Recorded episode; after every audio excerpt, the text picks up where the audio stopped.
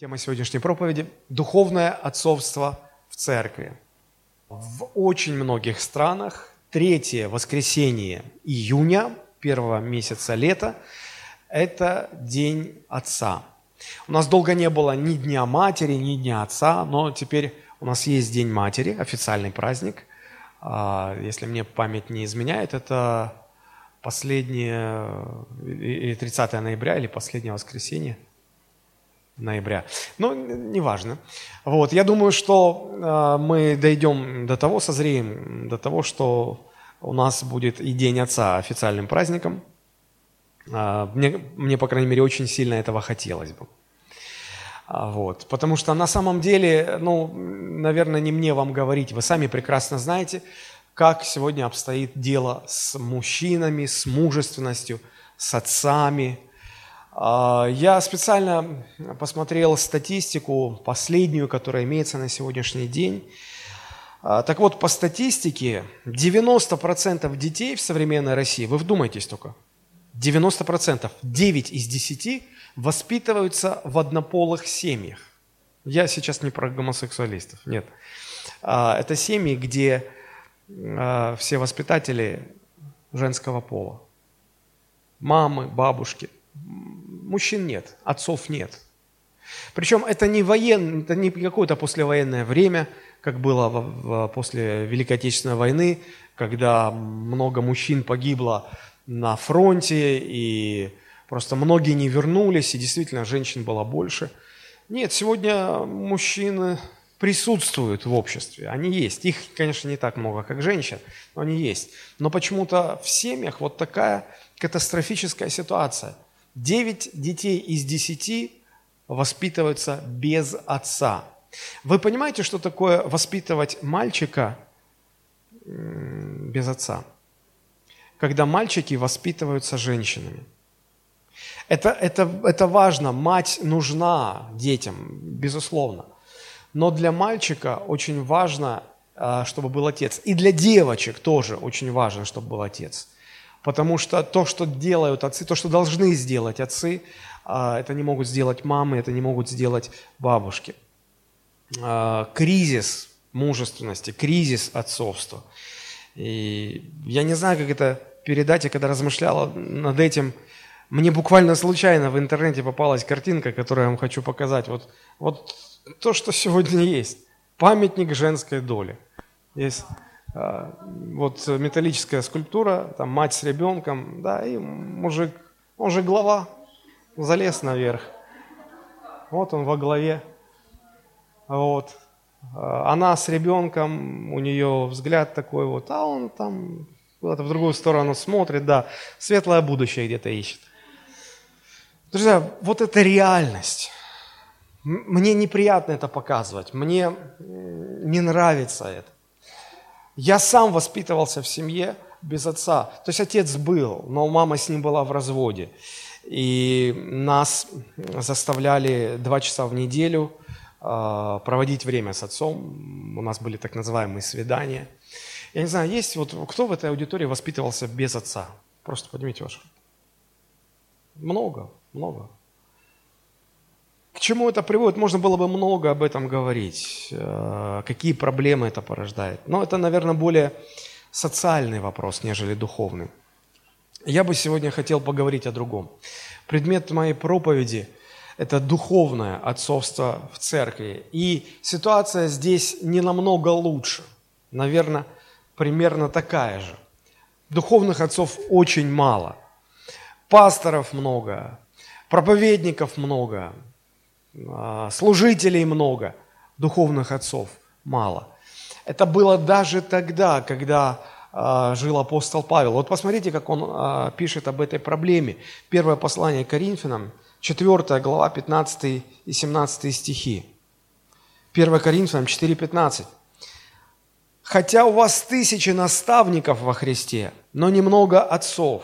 Я родил вас во Христе Иисусе благовествованием, Посему умоляю вас, подражайте мне, как я Христу.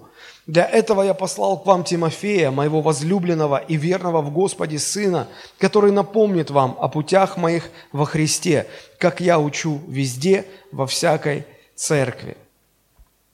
Много наставников, много служителей, мало духовных отцов. Наверное, от того и зрелости немного.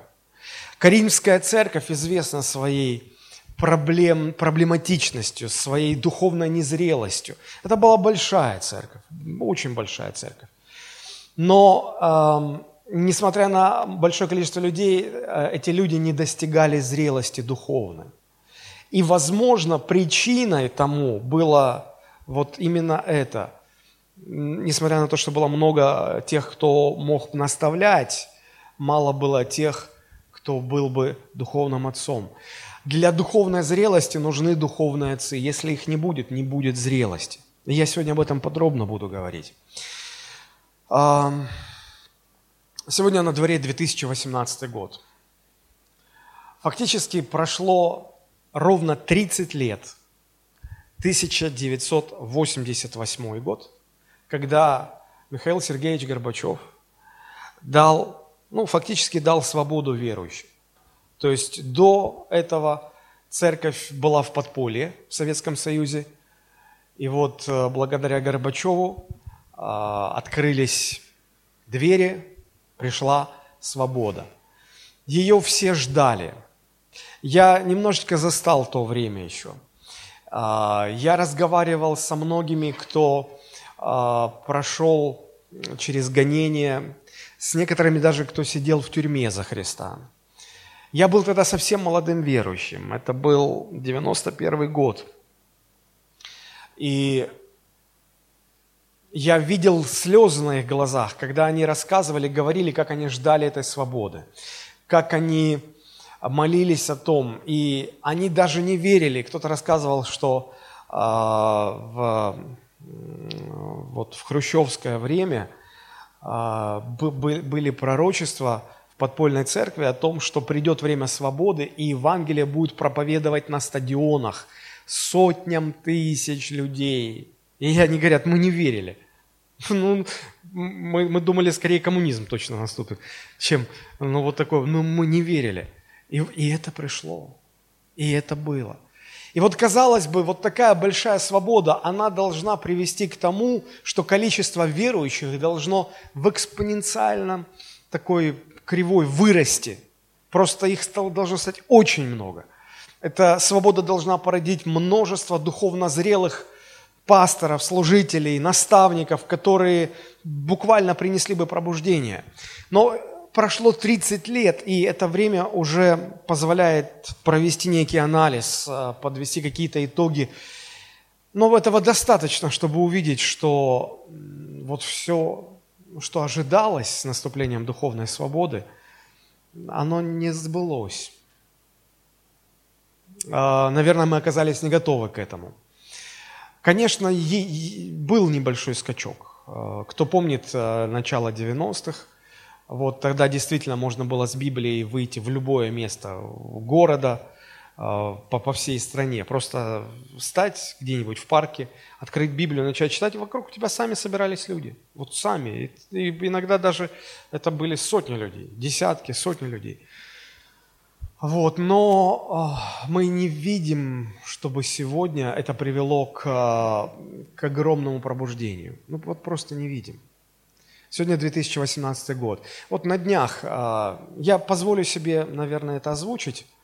Я сомневался, можно ли это говорить или нет, но это... Я, я, не, я не говорю это для того, чтобы кого-то обидеть или оскорбить. Нет, просто как, как иллюстрация к тому, о чем я сегодня говорю. Да, вот у, у а, мусульман а, был праздник, и а, в новостях передавали, что более 120 тысяч верующих а, мусульман, вышли на улицы Москвы, чтобы молиться. И я видел эти фотографии огромные. Я просто подумал, а что если всех а, христиан, всех католиков, и протестанты, православные, всех, всех вот также э, на какой-то праздник, чтобы вышли на улицы Москвы, а, мне что-то подсказывает, что мы были бы, нас было бы гораздо меньше. Вот, вот гораздо меньше. И я, я читал э, много постов на эту тему в Фейсбуке, и, видимо, мусульмане писали. Вот что они написали. Некоторые из них писали. А, меня это как-то, я не знаю, ну задело, что ли, или... А, оно, с этим трудно, соглас... трудно не согласиться с этим, и в то же время как-то обидно. А, вот один человек написал, что это здорово, что в современной России можно свободно исповедовать свою веру. И какой-то православный, видимо, ему ответил, что ну, вы там не так верите или что-то еще. Вот. А он написал, посмотрите, сколько нас – он говорит, «А, еще 10, 15, 20 лет мы просто выкупим все православные церкви, в которые сегодня никто не ходит. И мы их переоборудуем в мечети. И пять, говорит, и посмотрите, пять раз в день туда будут приходить тысячи людей. Пять раз в день. Зачем они вам? Вы все равно не ходите. Трудно не согласиться. Трудно не согласиться. Почему? Почему сегодня христианство, несмотря на вот такую свободу, не растет а, заметными какими-то темпами? А, а, наверное, более точно поставить вопрос нужно так, почему современное христианство не, не демонстрирует а, роста духовной зрелости? А, можно было бы подумать, что это специфика только нашей страны – когда мы из Советского Союза а, превратились в Российскую Федерацию. Но фактически нет. На самом деле а, примерно такая же картина наблюдается и в западном христианском мире, потому что там-то всегда свобода, в общем-то, была. Там не было запретов. Вот. И э, там множество, множество семинарий, э, богословских учебных заведений, которые имеют историю 100, 200, 300 лет. Кстати, вот э, знаменитые известные университеты э, Оксфорд, Кембридж, э, они сегодня известны на весь мир. Фактически они превратились в города, город-университет, небольшие город, города-университеты. Они начинались как маленькие библейские школы для подготовки проповедников. Сегодня мало кто об этом вспоминает, но действительно это так и было. И удивительно, что поначалу преподавателями вот в эти школы, а, институты, университеты, потом они вырастали до размеров университетов, а, преподавателями шли лучшие действующие пасторы, а, служители Божии, которые имели опыт практического служения в поместной церкви. И преподавателями разрешалось становиться лучшим из них. И они воспитывали соответствующих а, выпускников. Но с течением времени, и вот сегодня уже повсеместно, ну, практически во всех западных учебных богословских заведениях преподаватели абсолютно не имеют опыта практического церковного служения. Они высококлассные специалисты в древнегреческом языке, в древнееврейском языке. А, они специалисты в герменевтике и а, в, в каких-то там богословских дисциплинах. Там множество, множество направлений. Сатериология, эсхатология, а, пневмология и, и так далее. И каждый, каждый хорошо-хорошо разбирается в своем вопросе но у них нет опыта практического служения. Они классно передают знания, но они перестали передавать опыт жизни со Христом. То, что может дать хороший практикующий пастор. И вот все это привело к тому, что э, я, я смотрел последние э, исследования социологические. Так вот, в этих христианских, как сегодня говорят, странах только 4% людей, а, людей, родившихся после 2000 года, ну вот поколение, да, им сейчас уже 18, 17, там, ну вот это вот новое поколение, последнее поколение, да, вот а, среди них только 4% из тех, кто называет себя христианами, 4% из них реально, их мировоззрение базируется на истинах Священного Писания. У всех остальных что-то где-то около они где-то слышали, но реально они живут вообще не опираясь на Священное Писание. Вообще. Казалось бы, ну ладно мы, у нас э, гонения были, у нас церковь была задавлена, только 30 лет свободы. Ну, мы, конечно, еще там первые шаги делаем. По историческим данным, меркам, масштабам 30 лет это так, ничего, три дня только. Вот. Ну, а там-то чего? Наверное, потому что эта проблема э, характерна, в общем-то, для любого общества. А, так или иначе, в любой церкви получается, что гораздо больше людей, которые готовы учить, но не могут быть духовными отцами. В чем разница между учителем и духовным отцом? Об этом сегодня будем много говорить мы.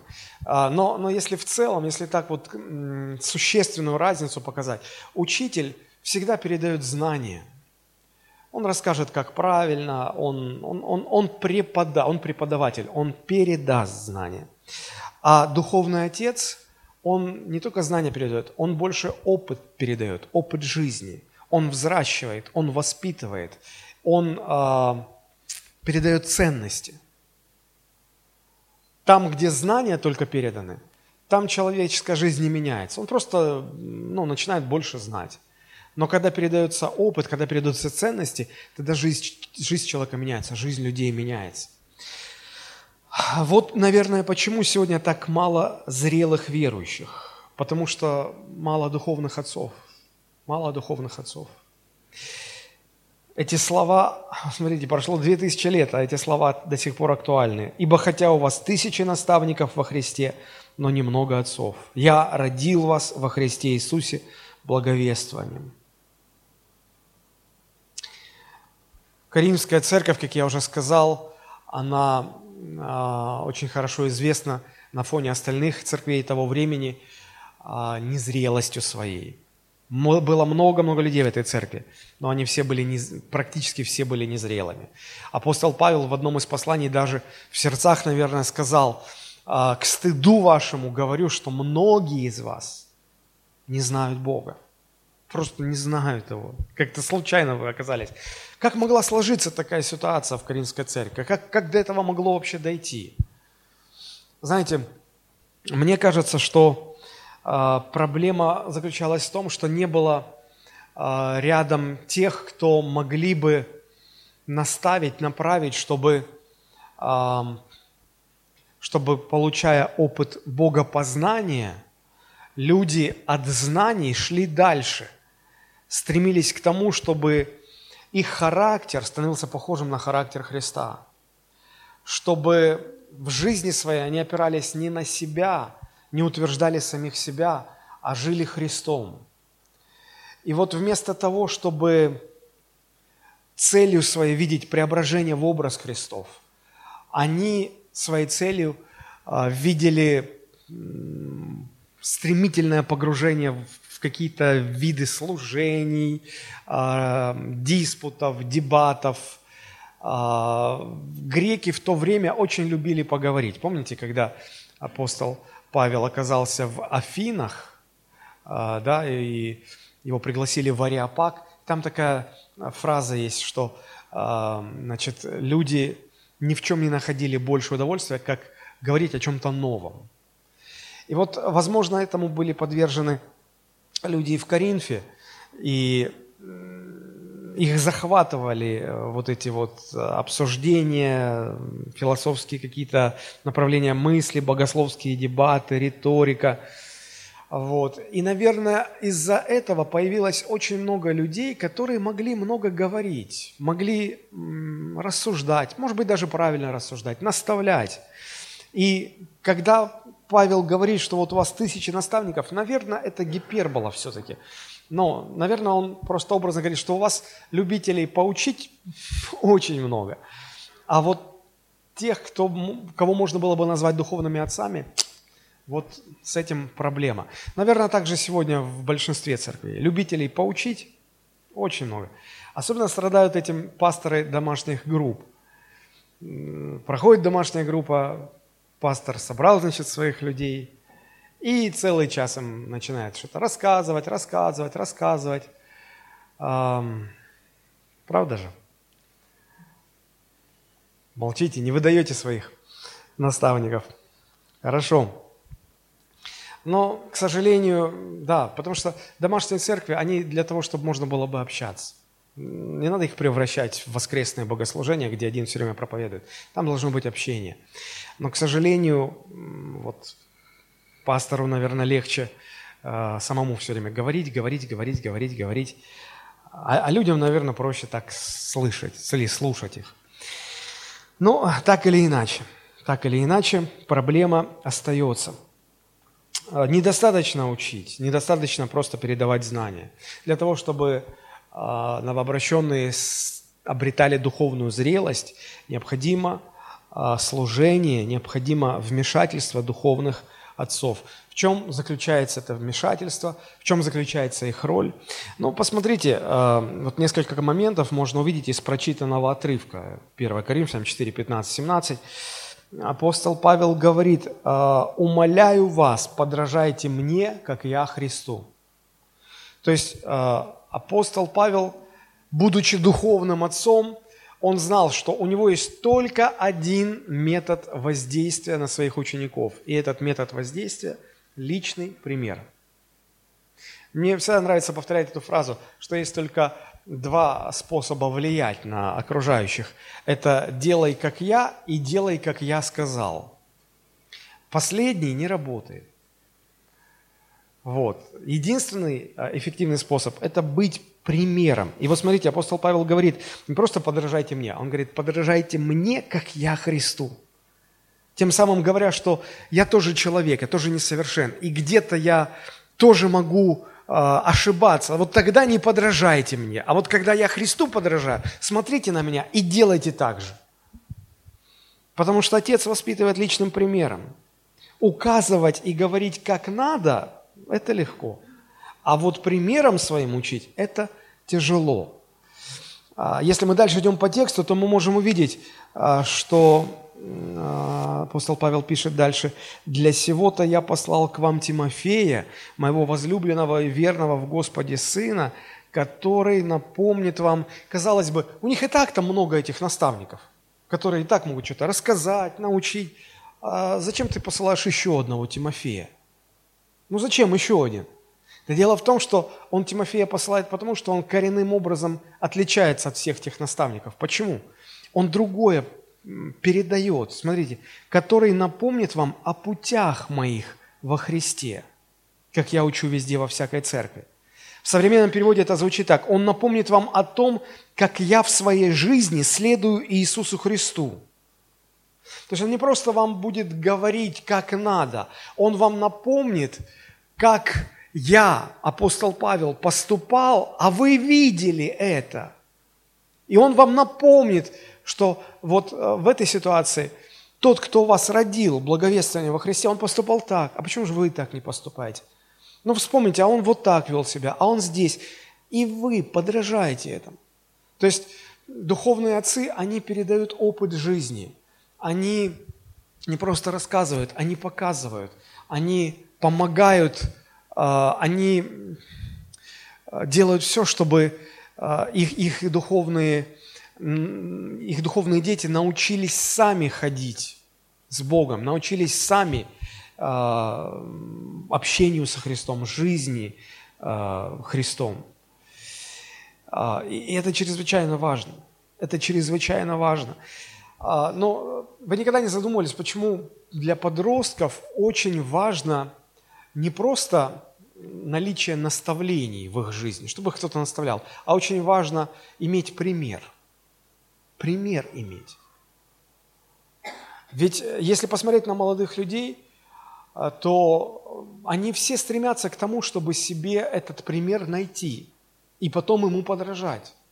Я не очень знаком с сегодняшней молодежной культурой, но я могу рассказать про свое время, когда я был мальчишкой, и тогда, значит, только а, значит, открыли эти видеосалоны, где значит, за деньги показывали на простеньких старых телевизорах, видеомагнитофонах, э, значит, разные западные фильмы, которые в новинку были. И все пацаны любили смотреть э, про Джона Рэмбо, про э, Шварценеггера, с участием Арнольда Шварценеггера, там кто еще был? Жан-Клод Ван Дам, э, этот... Э Брюс Ли, ну и так далее, и так далее, да? Да, Джеки Чан. То есть то есть почему? Вот как-то сразу пацаны схватывали это как примеры для подражания. И они сразу вели себя так как-то. То есть им хотелось подражать. А, я еще тогда заметил это, я понял, что а, а, ну, для того, чтобы вырасти, для того, чтобы вырасти, недостаточно, чтобы мама говорила, Олеженька, вот так надо, так не надо, это правильно, это неправильно. Это все ну, нужно, наверное, но это никак не работает. Вот оно никак не влияет. Нужен пример, когда ты видишь, и, и тебе, у тебя изнутри вот это вырывается, тебе хочется подражать. Тебе хо... Когда есть примеры, тогда там есть возрастание. И вот апостол Павел, понимая это, а, сам себя отдал в пример, и он старался а, передавать вот это понимание а, служителям, пасторам, чтобы и они становились примерами. Духовный отец отличается от всех остальных учителей тем, что он именно становится примером для подражания. Он становится этим примером. Почему? Потому что у него был реальный опыт жизни с Богом. То есть это было видно. Он не просто знания какие-то имел, он не просто распространял какую-то идеологию, он жил этим. И когда ты живешь чем-то и говоришь это, это убеждает. Вот смотрите, когда коринфяне стали обвинять апостола Павла, там целый конфликт возник, и кто-то даже сказал, вот это вот он смелый такой, когда послание нам пишет, а когда к нам придет такой тихенький, спокойненький, вот, типа, не может ничего. И отвечая на это, апостол Павел пишет 2 Коринфянам 11.6. Он, он говорит, хотя я и невежда в слове, но не в познании. Впрочем, мы во всем совершенно известны вам. В современном периоде сказано, «А, хотя я и не умею говорить красиво, я не такой искусный э, ритор, как, может быть, некоторые из вас, я, может быть, не очень э, интересно могу рассказывать, я невежда в слове, но не в познании. Что такое познание? Это опыт жизни. Вот оп, в опыте жизни со Христом никто не мог с ним сравниться. Ну, ну, никто не мог. И вот он, он старался это передавать. Он нес вот такой тип э, наставничества, что ли, или лидерства духовного. Он, он, он был примером, он был настоящим духовным отцом.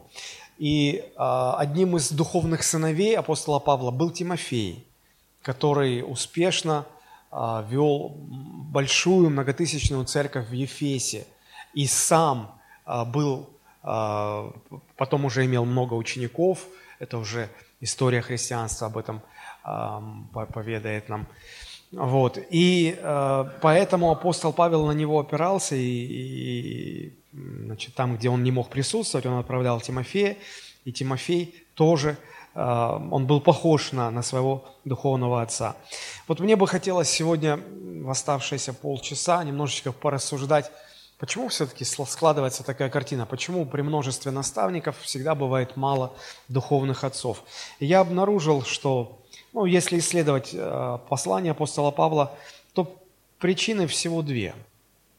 А, с одной стороны, это недостаточное понимание важности духовного отцовства.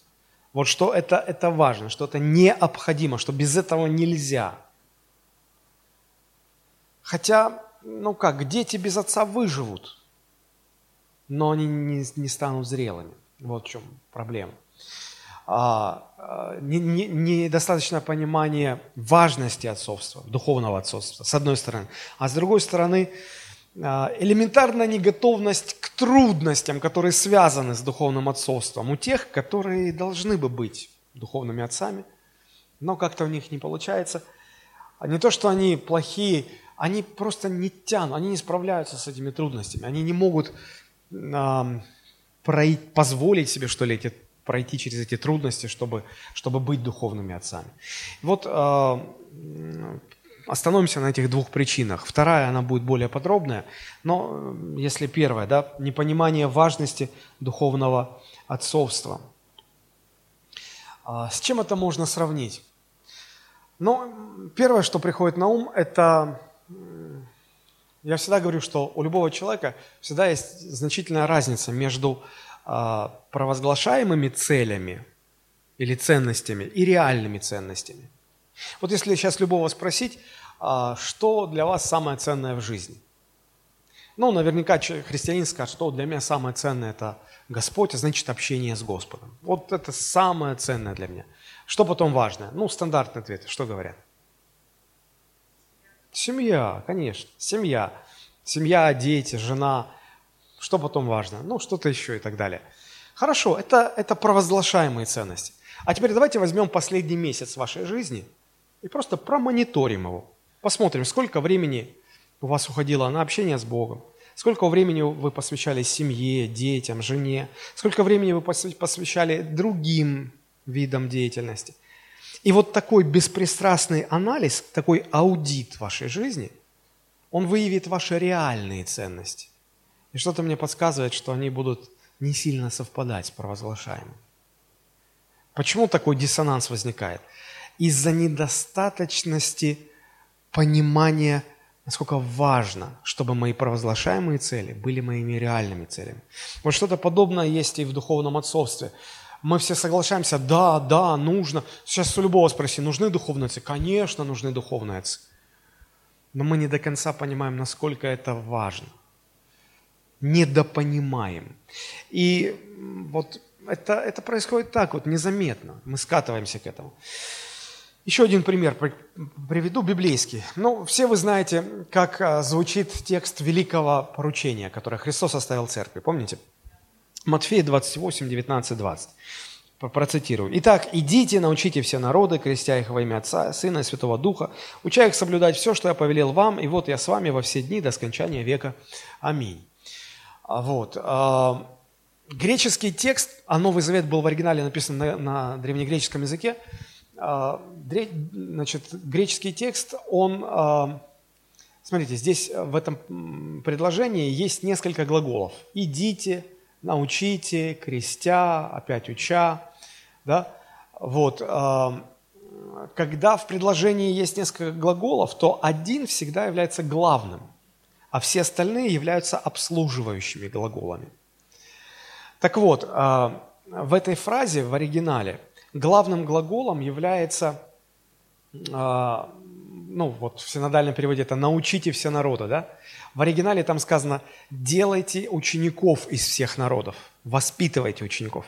Итак, а, делайте учеников из всех народов, и остальные три глагола, они обслуживают вот этот главный. Поэтому более точно, с учетом э, греческой грамматики, правильнее было бы перевести так, послушайте – и вот что, вот что на самом деле поручил Иисус. Итак, делайте учеников во всех народах, идя, крестя, уча и так далее. Что самое важное? Делать учеников. Для этого нужно идти во все народы, для этого нужно их обучать всему, что Иисус говорил, для этого их нужно крестить со временем. И, и поначалу вот э, главному отдавалось, отдавалось э, больше всего сил, внимания, времени – но со временем обслуживание вот этого главного разрослось так сильно, что оно стало занимать больше времени, сил, средств и всего, чем самое главное. И самое главное потонуло под тяжестью вот этого всего обслуживания. Потому что э, появилось множество раз, различных толкований э, того, что Иисус повелел – И появились разные группы. Одни говорят, что здесь следует понимать так, другие говорят, нет, тут нужно понимать так. Споры, различные группы богословские, течения, направления. Потом крещение, если взять, да, э, тоже это масса вопросов породило. А кого крестить можно? А сколько времени должно пройти между покаянием и крещением? А как правильно крестить? А, значит, и так далее, и так далее. И вот эта вся деятельность настолько разрослась, что ей стало уделяться больше внимания, времени, чем самому важному. Чем самому важному. А, фактически обслуживание главного, формы, в каких проходит это обслуживание, не так уж важно. Да? Вот рядом с нами стоит православный храм. Там совершенно другая форма служения. У католиков другая – у нас протестантская евангельская церковь, другая. Но не, ну, ну, не важно, какая форма. Если эти богослужения не приводят э, верующих людей к духовной зрелости, ну какой смысл? Ну какой смысл? А, недавно один человек, а, верующий человек, поделился, а, он, он, он протестант, поделился значит, а, впечатлениями в Москве, а, там дождик был вот на днях – и, а у него встреча была. И чтобы переждать дождик, он погляделся по сторонам. А рядом был храм. Двери открыты, и там начиналось служение. Он подумал, ну я зайду, посмотрю, ну, подожду как раз время скоротаю. Вот, и он зашел, все необычно, ну понятно, другие формы и так далее. И он вот все время спрашивал, а когда Библию-то читать будут? Вот. А на что ему, значит, бабушки рядом шикали, шикали, и говорят, а он что читает? Оказалось, что батюшка открыл на старославянском языке, читает на распев.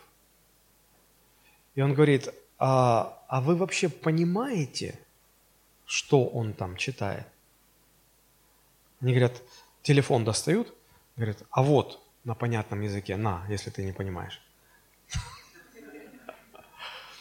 А зачем тогда? А зачем тогда вот все это устраивать, если это не ну, ну, человек не то, что в зрелости не получает наставления, он просто даже не понимает, о чем идет речь. Формы разные. Это ладно, не надо о них сейчас спорить. Любые формы, если они ведут к зрелости, зачем нужны эти формы богослужения? Важно, чтобы выбранные формы богослужения взращивали учеников, способствовали этому. Чтобы люди не только знания получали, но и опыт жизни со Христом. Вот смотрите, когда в Советском Союзе были гонения, когда государство со всех сторон задавливало церковь, не было семинарий духовных, не было библейских институтов, а, вообще не было, кто мог, даже если бы их открыли, некому преподавать там было. Нету денег, нету возможностей, а, государство давит со всех сторон, запрещает, ничего нет. Чем, чем церкви заниматься?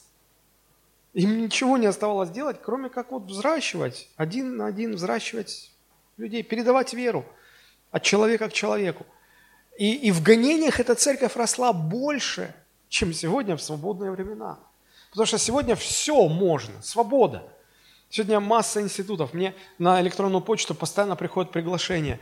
А, тот, та богословская там академия, тот вот библейский институт, там еще какой-то библейский колледж – везде зовут учиться.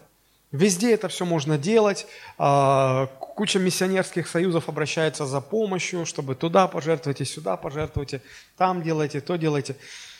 Утонуть можно во всем этом. И люди так расплескиваются вот во все это, что главное, что нужно делать, взращивать учеников, это как-то теряется на фоне всей этой большой религиозной деятельности. А тогда ничем вот этим обслуживающим заниматься было нельзя. И оставалось только одно. Вот, передавать веру. Передавать веру. Причем э, тогда было больше духовных отцов.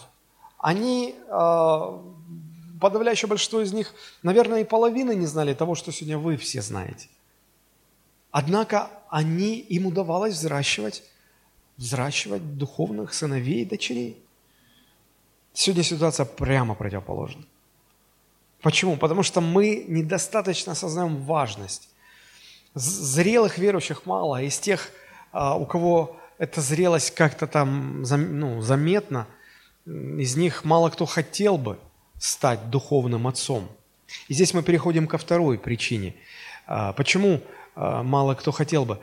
Потому что те, кто понимают, с какими трудностями связано духовное отцовство, наверное, они про себя думают, нет, спасибо, извините. Так вот, хотелось бы немножечко поговорить о трудности, о неготовности к трудностям духовного отцовства. А, быть духовным отцом очень и очень тяжело, трудно. Поэтому многие пасторы, в общем-то, избегают этого. Не потому, что они плохие, а потому что, ну, э, как вот говорится, да, э, рыба ищет где глубже, а человек где, где лучше, где легче. Вот. А, недавно провели социологическое исследование о том, а, значит, а, какой деятельности пасторы посвящают больше всего времени – и вот больше всего времени пасторы посвящают какой деятельности, как вам кажется, догадайтесь? Проповедованию. 66% своего времени пастор тратит для проповеднической деятельности. 10% своего времени он тратит на развитие и подготовку лидеров. И только 8% тратится на ученичество или на отцовство – Пасторы более склонны к тому, чтобы публично провозглашать истину, нежели один на один, встречаясь с человеком, наставлять его, передавать ему опыт. Я по себе могу сказать, мне легче вот так вот перед всеми ну, провозглашать э, Божие Слово, потому что я здесь, я как бы так вот за кафедру от вас спрятался. Вы там, вы понимаете, что вам нужно молчать и слушать. Я понимаю, что я могу сейчас говорить. А у вас же у каждого, наверное, рождаются какие-то вопросы, с чем-то вы не согласны, что-то вам непонятно, где-то вы пропустили, что-то недослушали. И вот если сейчас с каждым начать вот об этой теме, говорить с каждым индивидуально, то мы до утра не, не разойдемся. Мне так проще. Мне так проще. Отдельно говорить с каждым гораздо тяжелее. Тяжелее. А, почему так происходит? Повторюсь, не потому, что пасторы плохие. В большинстве случаев они все хорошие люди. Ну, а, они, наверное, потому и стали пасторами, что они неплохие-то люди. Но здесь еще есть такой момент. А, в пасторской деятельности есть видимая сторона, публичная, есть невидимая сторона. Да?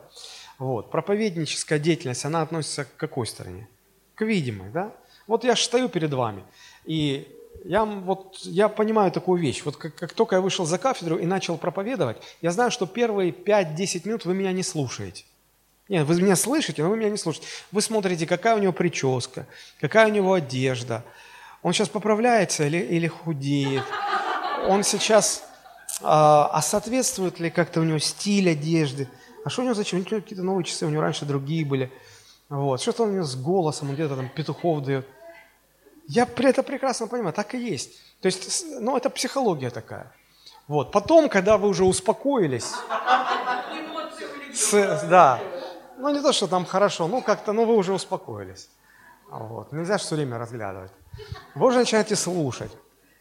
Мне иногда говорят, пастор, у вас проповеди такие, первые минут 15-20 вообще ничего не понятно, потом только начинаешь уезжать. Я не говорю, почему непонятно. Вот. Но вы сейчас догадались, наверное, почему. Да. Вот, поэтому, но это, это видно, это видно. И поэтому ты стараешься э, уделять этому максимум внимания, сил, времени, потому что, ну, не хочется как-то вот в лужу сесть. Публично, да? Вот. Но, но мало кто знает, э, какую работу я веду один на один, потому что если я с кем-то разговариваю, то вот кроме того человека и меня никто же не знает. Вот. И если я там ну, попаду в просак, опростоволось. Это, это вы сказали. Ну, вы поняли, да? То там, в общем-то, и ладно. Мало кто. А если я тут, вот, э, тут уже как-то... И поэтому мы склонны, э, ну, как-то вот на это больше обращать внимание, да? Ну, люди такие, ну, женщины, вот, вы меня поймете, потому что вы же А, вы даже когда мусор вы, выходите выносить, вы же себе там полный макияж сделаете, накраситесь, все. Казалось бы, ваш ну, мусор, там же нет, вот вам обязательно нужно. Да, ну видите, оно же так и есть. А, а, вот. При этом то, что дома муж видит вас в маске, да, бабка-ешкой, то ничего, ты уже ж один. Он уже, да, он привык. В конце, ну, он же ж муж. Вот. Понимаете, вот, вот я пытаюсь объяснить, почему пасторы вот такие, да, почему они такие. Потому что это тяжело, очень тяжело. Но зато пасторы, которые являются духовными отцами, они, они стараются, в своих, у них проповеди другие, они стараются передавать не просто какие-то знания, они передают то, что, а, то, что ими пережито. Потому их проповеди а, задевают, потому их проповеди ну, как не, не оставляют равнодушными, могут вызывать сокрушение у людей. А, так вот, а, что же это за трудности, вы можете сказать? Их три. Их три основных трудности, связанные с духовным отцовством. Первое трудность заключается в том, что духовное отцовство требует зрелости, требует духовной зрелости. В чем эта духовная зрелость проявляется? Проявляется она совершенно в конкретных вещах. В отказе думать о своем благе в пользу блага своих духовных детей. Ну, например, если в стране голод, и у вас дети в семье, и вы нашли последний там кусок хлеба, и вы вот его приносите в семью. А вы его сами съедите или детям своим дадите? Детям дадите. Причем это не то, что вы себя заставлять будете детям отдать. Вас в горло не полезет, если дети голодные, а вы, вас просто не полезет. Почему? Вы родители, вы отец, вы мать, вы готовы себя э, отдать на смерть, лишь бы дети жили. Так устроено. Вот так это устроено. И поэтому э, духовное отцовство, оно тоже, оно готово, с, ну, духовные отцы готовы сами остаться голодными, лишь бы накормить своих детей, отказываться от, от блага в свою пользу э, только для того, чтобы искать пользы э, духовных детей своих. Если, если нет такого желания, то это говорит об отсутствии зрелости об отсутствии зрелости. Вот посмотрите, 1 Коринфянам, 2 глава, с 1 по 5 стихи. Очень интересно. 1 Коринфянам, 2 глава, первые 5 стихов. Апостол Павел пишет, «Когда я приходил к вам, братья, приходил возвещать вам свидетельство Божие не в превосходстве слова или мудрости». Посмотрите, как интересно. Обычно, когда вот меня приглашают в церковь, какую-то другую церковь проповедовать, и раньше у меня всегда было такое, ну, я старался всегда выбрать лучшую проповедь из последнего в своем репертуаре. Вот, чтобы, ну, как-то показаться, чтобы вот понравился. Знаете, те, кто стоят на сцене, у них очень большое искушение. Им хочется нравиться людям. Хочется нравиться. А, и когда это есть, они какую-то вот какую-то подпитку себе, что ли. Вот. И, и знаете, а, я себя ловил на этом часто – я читаю потом апостола Павла, он говорит, а я, когда приходил к вам, братья, я приходил вам возвещать свидетельство Божие не в превосходстве слова. Он говорит, я даже не пытался казаться лучше, чем я есть на самом деле. Меня это не заботило. Ибо я рассудил быть у вас, не знающим ничего, кроме Иисуса Христа, и притом распятого. И был я у вас в немощи, и в страхе, и в великом трепете. Посмотрите, он, он, он, он заранее не, э, не, не ждал к себе почести, внимания, он не хотел, чтобы о нем как-то хорошо подумали. Вообще его не эти вещи заботили. Его заботило то, чтобы вот если он приходит, он должен пользу принести. Должна быть польза. И если для этой пользы нужно выставить слабости свои, да так и быть, ладно. Где-то, если нужно в неприглядном свете оказаться, ладно.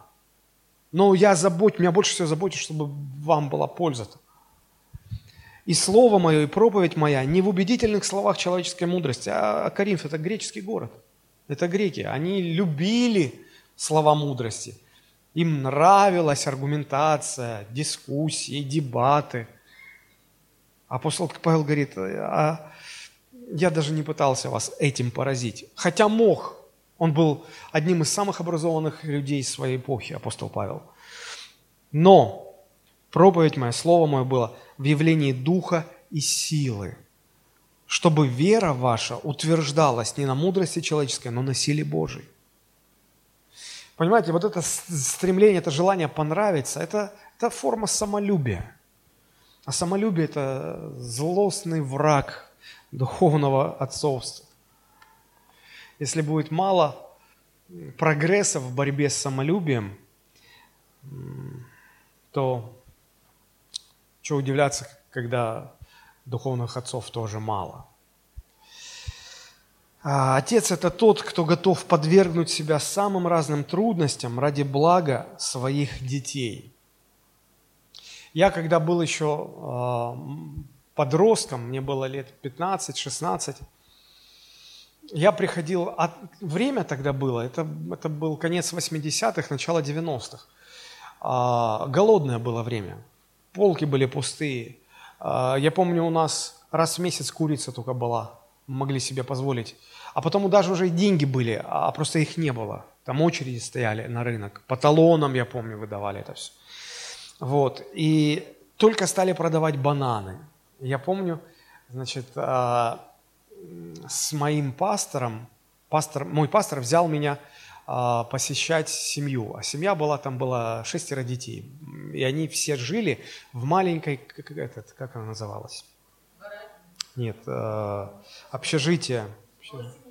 Малосем, малосемейка, наверное, да, общежитие. Пошарпанное в Адлере. Такое вот. Вот, и мы пришли, и там такая бедность, там такая нищета. А, а пастор купил, значит, бананы, фрукты, соки, а соки это вообще там что-то было такое, ну, это только по праздникам. А, вот. Я, а я, ну, совсем пацан был. Я обрадовался, о, я сока попью. Вот. И я рассказываю, как оно на самом деле было. Я понимаю, что это мне не делает чести, но я хочу показать, вот, что внутри было. И, и конечно же, положили на стол, накрыли все это. И я, как э, подросток, в общем-то, не избалованный соками, я так что-то часто стал прилагаться к стаканчику с соком. А мне пастор под столом так за ногу меня раз так, говорит, Олег, дай, видишь, детей сколько, пусть дети попьют. А меня так возмутило, я тоже почти ребенок. И потом, вспоминая это, я понимаю, боже мой, действительно, ну, как говорил Льюис, мудрая голова не венчает юные плечи. Но, но действительно, он, он был отцом, он зрел, он понимает, он, ему в горло не полезет этот сок, а мне полез. Потому что какой зрелости там вообще? Да никакой. Вижу цель, иду сквозь стены. Вот в этом дело. А, хочу вам привести цитату а, психолога из из светского журнала, ну, может, это верующая женщина, она написала, «Отцовство – это высший уровень развития личности мужчины. Отцовство и материнство в мире – это не проявление автоматически действующих инстинктов». Ну, мол, вот это инстинкт такой. И она пишет, нет, а результат развития человеческой личности, то есть зрелость.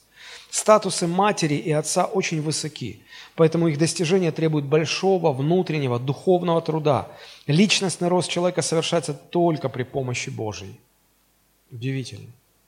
Быть отцом значит быть зрелым, а без Бога это, это, это невозможно достигнуть. Так вот, апостол Павел э, совершенно не хотел самоутверждаться за счет э, своих э, духовных детей он хотел себя растратить, только чтобы им была польза. Знаете, огромное искушение для пастора, для служителя христианского, огромное искушение в духовной работе искать внимание к себе и желать признания своих заслуг. Хочется этого. Вот хочется этого.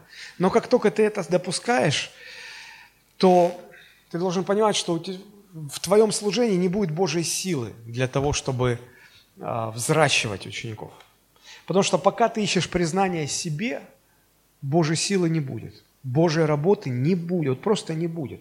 Все, что у вас останется, это а, ваша естественная сила убеждения. И вы можете ей повлиять, и, и кто-то воспримет ваши идеи, кто-то не воспримет ваши идеи, но, но зрелости не будет. Без Божьей работы зрелости не будет.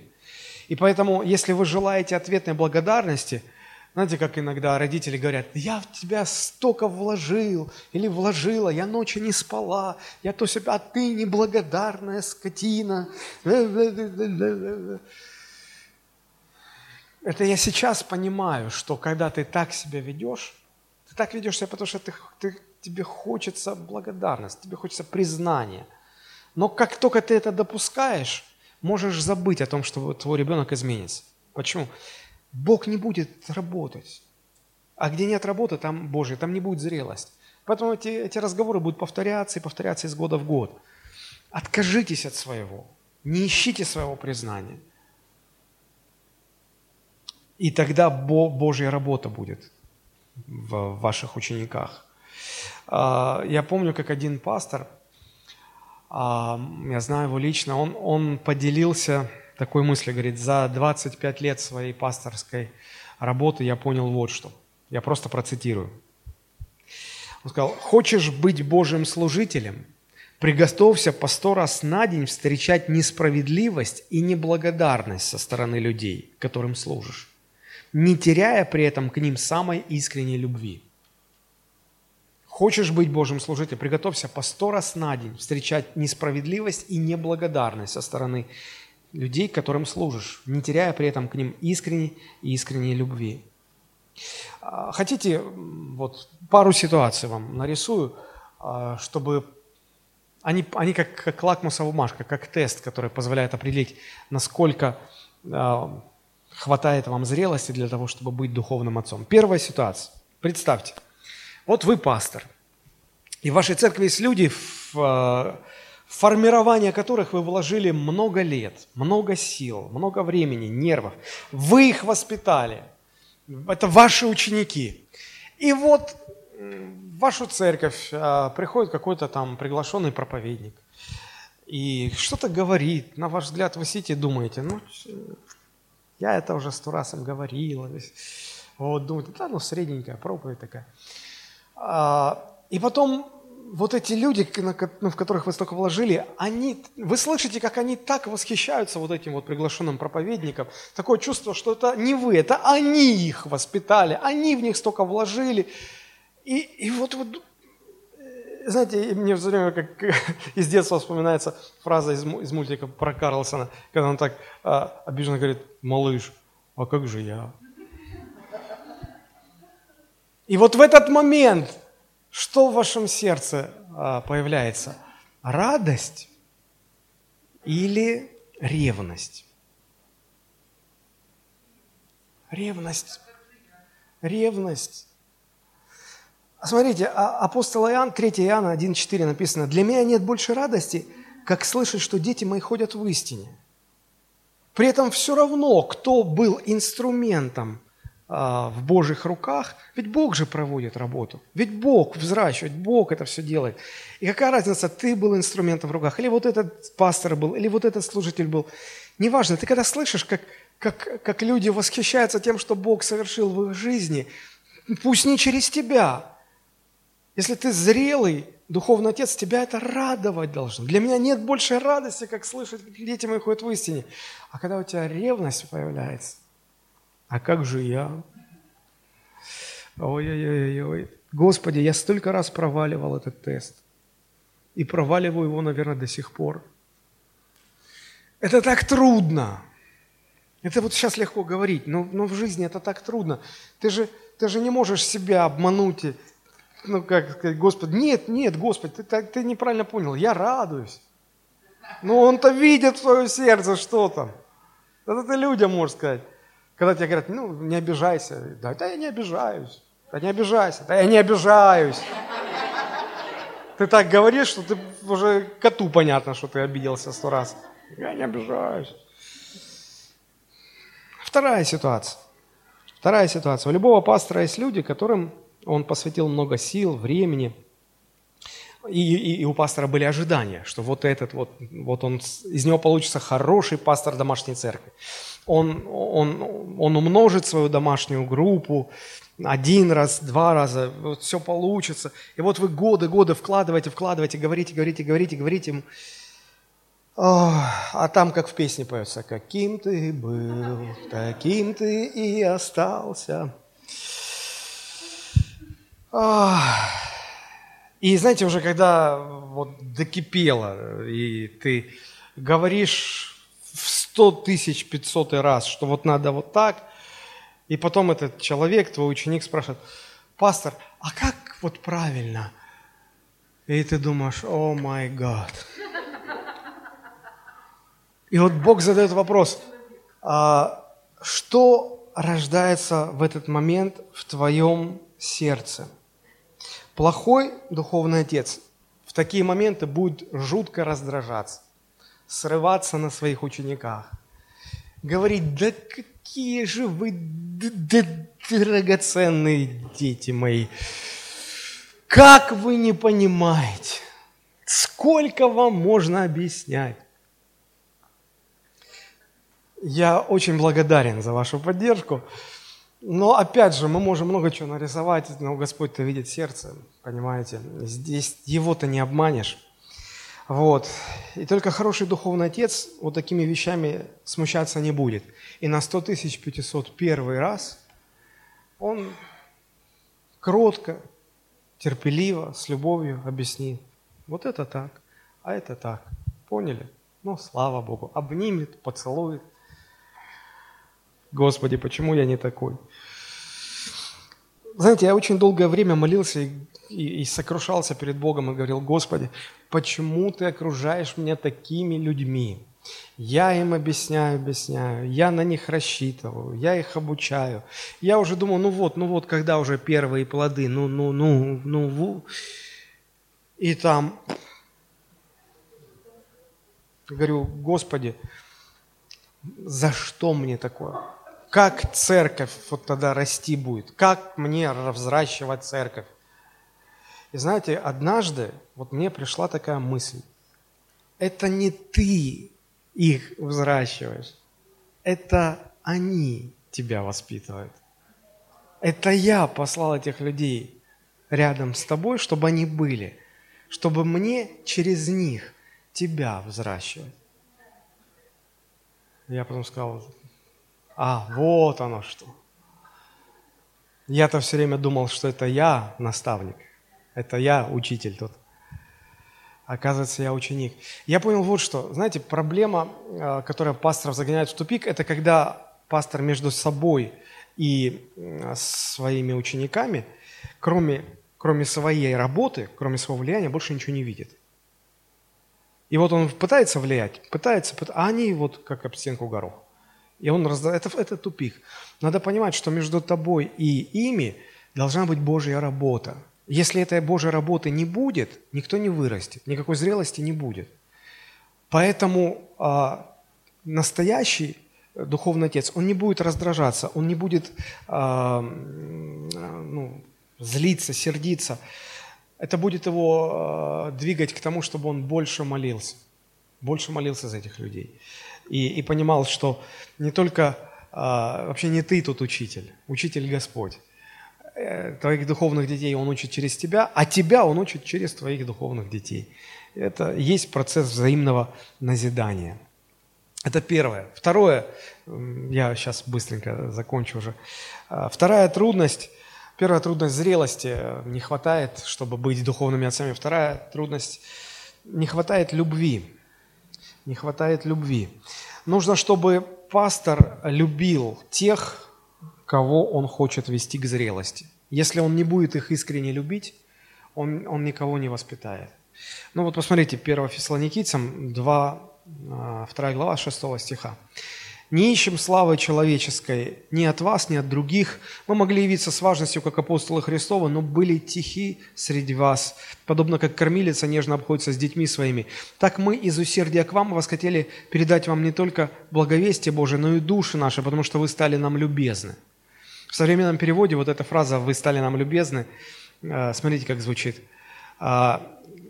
Э, и как мать лелеет младенцев у груди, так и мы души, души в вас не чаяли, и с радостью готовы были вручить вам не только Божью весть, но и саму нашу жизнь. Вот как сильно мы вас полюбили. Когда я читаю это место Писания, мне все время вспоминается то, как я общался со своим отцом. Я уже сказал, что отец с мамой были в разводе, и а, раз в неделю на два часа были свидания. Обычно они проходили в парке, в парке Ривьера.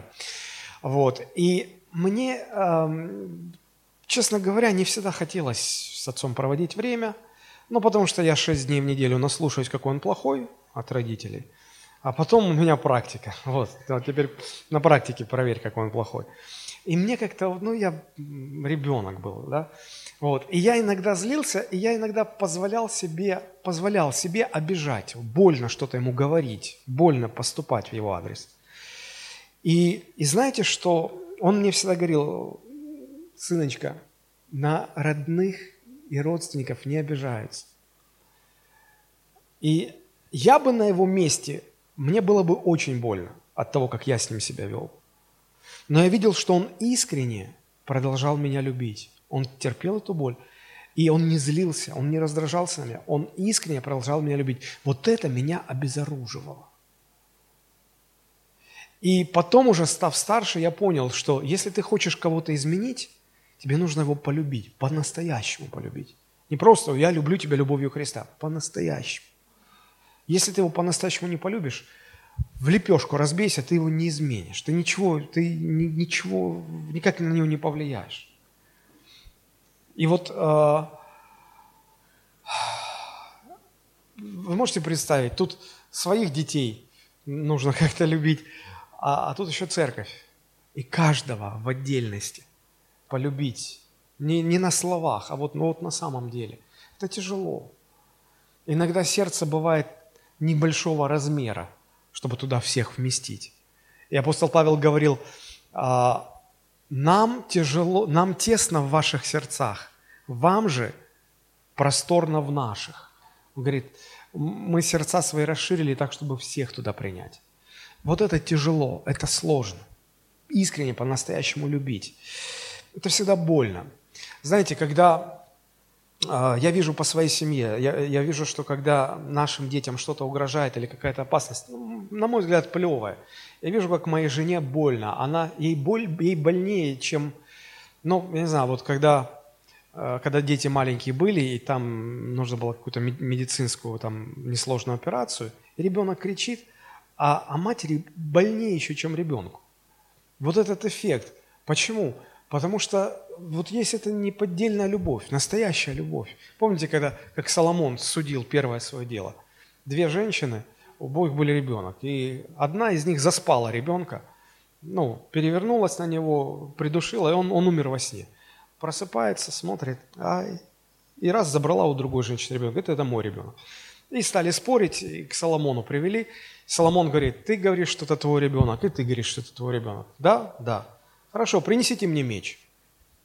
Матери две, ребенок один. Ему принесли меч, он говорит, я сейчас этим мечом разрублю ребенка пополам, и половину отдам тебе, половину отдам тебе. И вот одна женщина говорит, о, правильно, рубите. А другая в слезах бросилась к царю и говорит, не, не надо, пощадите, отдайте ей. Отдайте ей только, чтобы жил. И Соломон говорит, вот мать настоящая. Потому что она любит по-настоящему. И а, это тяжело. Потому что людей много, у них свои боли, и когда ты любишь, что их боль в твоем сердце также болью отзывается. Это, те, знаете, вот когда мы изучали психологию, когда я учился в институте, и, и нам говорили, что когда профессиональных психологов готовят, их учат. Вы никогда не пропускайте вот все, что вам пациенты рассказывают, никогда не пропускайте через себя, через свое сердце. Что вы просто, вы загнетесь. Вы не сможете отделяйте, иначе вы не сможете там консультировать и так далее. Вот. А, а, а, а тут как? Ну, духовные отцы, они не могут по-другому. Они пропускают через себя эту боль. Да потому что невозможно по-другому. А, Льюис, а, у него есть книга небольшая, называется «Любовь». И вот он там пишет такие слова. «Полюби, и сердце твое в опасности. Если хочешь его оградить, не отдавай ни человеку, ни зверю, опутай его мелкими удовольствиями и прихотями, запри в ларце себялюбия, и в этом надежном, темном, лишенном воздуха гробу оно точно не разобьется. Поэтому любить – это всегда связано с болью, с мукой, с, с состраданием, с состраданиями. Наставник без настоящей любви к наставляемому, он может быть начальником, он может быть директором, он может быть лидером, он может быть диктатором, но духовным отцом никогда не может быть. Тяжело это все, это трудно. Вот почему мало духовных отцов. И третья трудность, которая связана с духовным отцовством, заключается в том, что духовное отцовство требует большого-большого труда. Большого труда. И посмотрите, э, Колоссянам 1, 28-29, как апостол Павел говорит о своей проповеднической деятельности. Он говорит о Христе, которого мы проповедуем, вразумляя всякого человека, научая всякой премудрости, чтобы представить всякого человека совершенным во Христе Иисусе, для чего я и тружусь, и подвязаюсь, сила Его, действующая во мне могущественно – он говорит, я проповедую не для того, чтобы они что-то новое узнали, но для того, чтобы сделать их зрелыми, совершенными, зрелыми. Говорит, я для этого тружусь и подвязаюсь. Вот эти два греческих слова «тружусь», а, «копиао» буквально означают работать тяжело до усталости, до изнурения, до изнеможения. И подвязаюсь, а, греческое слово «агонизма», бороться до победы с напряжением каждого нерва. Отсюда русское слово «агония». Он, он в агонии, да, это когда вот, ну, ты боль, разрываешься. Духовное отцовство, да, ты, э, ты всего себя отдаешь. Это трудно. И вот не всякий пастор, ему а, удается, наверное, стать духовным отцом. Знаете, я слышал среди пасторов такая есть, даже формулу придумали. Они говорят, что, ну, а, овцы рождают овец, а пастухи их пасут. Типа вы давайте вот свидетельствуйте людям о Христе, чтобы церковь росла, а мы их будем пасти. Это как-то не, не, не клеится, не, не, не бьется, как сейчас в мире говорят со словами Христа, со словами апостола Павла, который говорит, «Я родил вас во Христе благовествованием». Я родил. Пасторы, духовные отцы, они должны рождать во Христе людей. И для этого приходится много трудиться, много работать. Причем у этой работы, у этого труда есть интересная особенность. Дело в том, что все твои усилия не гарантируют никакого результата. Это как у фермера – все, что ты можешь, это создать условия для того, чтобы зерно оказалось в земле, и нужные условия, кондиции. А земля должна дать родить. А вот земля не родит. И все, привет. Да? И примерно так же духовные отцы. Они понимают, что они, они делают все, что могут, но от их усилий никто не, не вырастет. Их задача создать такие условия, в которых Дух Святой работал бы над человеком. И вот если будет Божья работа, тогда эти люди вырастут, тогда эти духовные дети вырастут, станут зрелыми. А если не будет... Причем здесь же как, в случае с фермером-то э, цена ошибки не так велика, но понесет он какие-то материальные э, значит, убытки.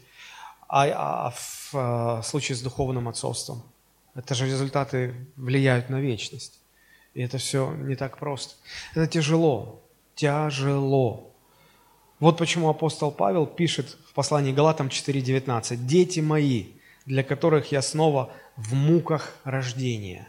Муки. Это, это мучительно, это тяжело и больно. Для которых я снова в муках рождения, доколе не изобразится в вас Христос. Поэтому духовные отцы, они не только взращивают, они еще рождают и, и так далее. Учители, наставники, проповедники, они не, взра... они не, не рождают. Вот почему мало отцов.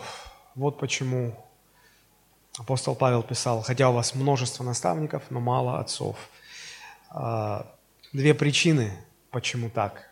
С одной стороны, потому что мы недооцениваем важность духовного отцовства, а с другой стороны, потому что много трудностей связано с духовным отцовством. И мы сегодня три из этих трудностей рассмотрели. Недостаток зрелости, когда ты себе отказываешь в пользу интересов своих э, подопечных. Это недостаток любви, настоящей любви, без которой невозможно э, возрастание духовных детей. И это ну, изматывающий труд, изнуряющий труд э, для того, чтобы добиться перемен в своих воспитанниках. Не все готовы на это, не все способны эти трудности вынести. Вот почему мало духовных отцов. Поэтому сейчас, когда мы будем молиться, давайте мы помолимся. Помолимся Богу о том, чтобы Бог сделал так, а только Он это может сделать, чтобы духовных отцов было больше, стало больше, чтобы мы все стремились к зрелости.